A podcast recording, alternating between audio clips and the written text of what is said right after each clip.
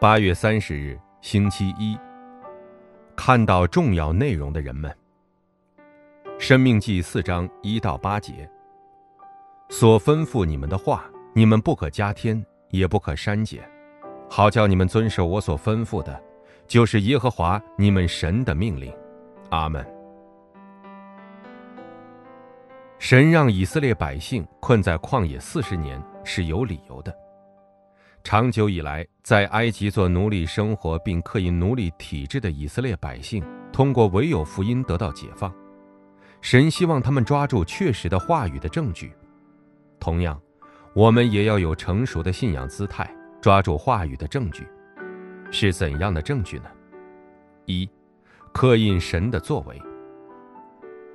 种植下信心，就会有信心长出来；而种植不信，就会有不信长出来。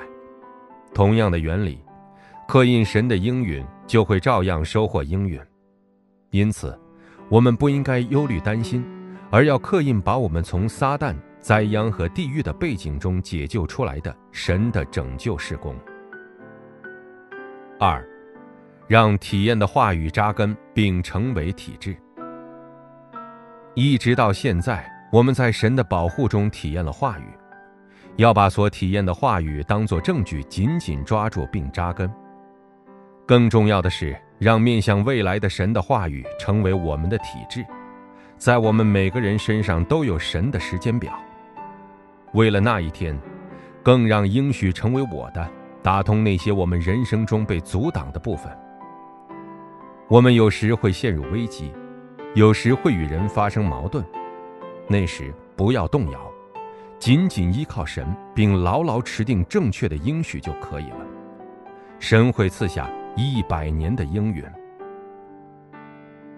应许祷告：神啊，让我不要增减神的话语，而是照着神的话语去相信并顺从，让救恩和应许的话语成为我的刻印、根和体质。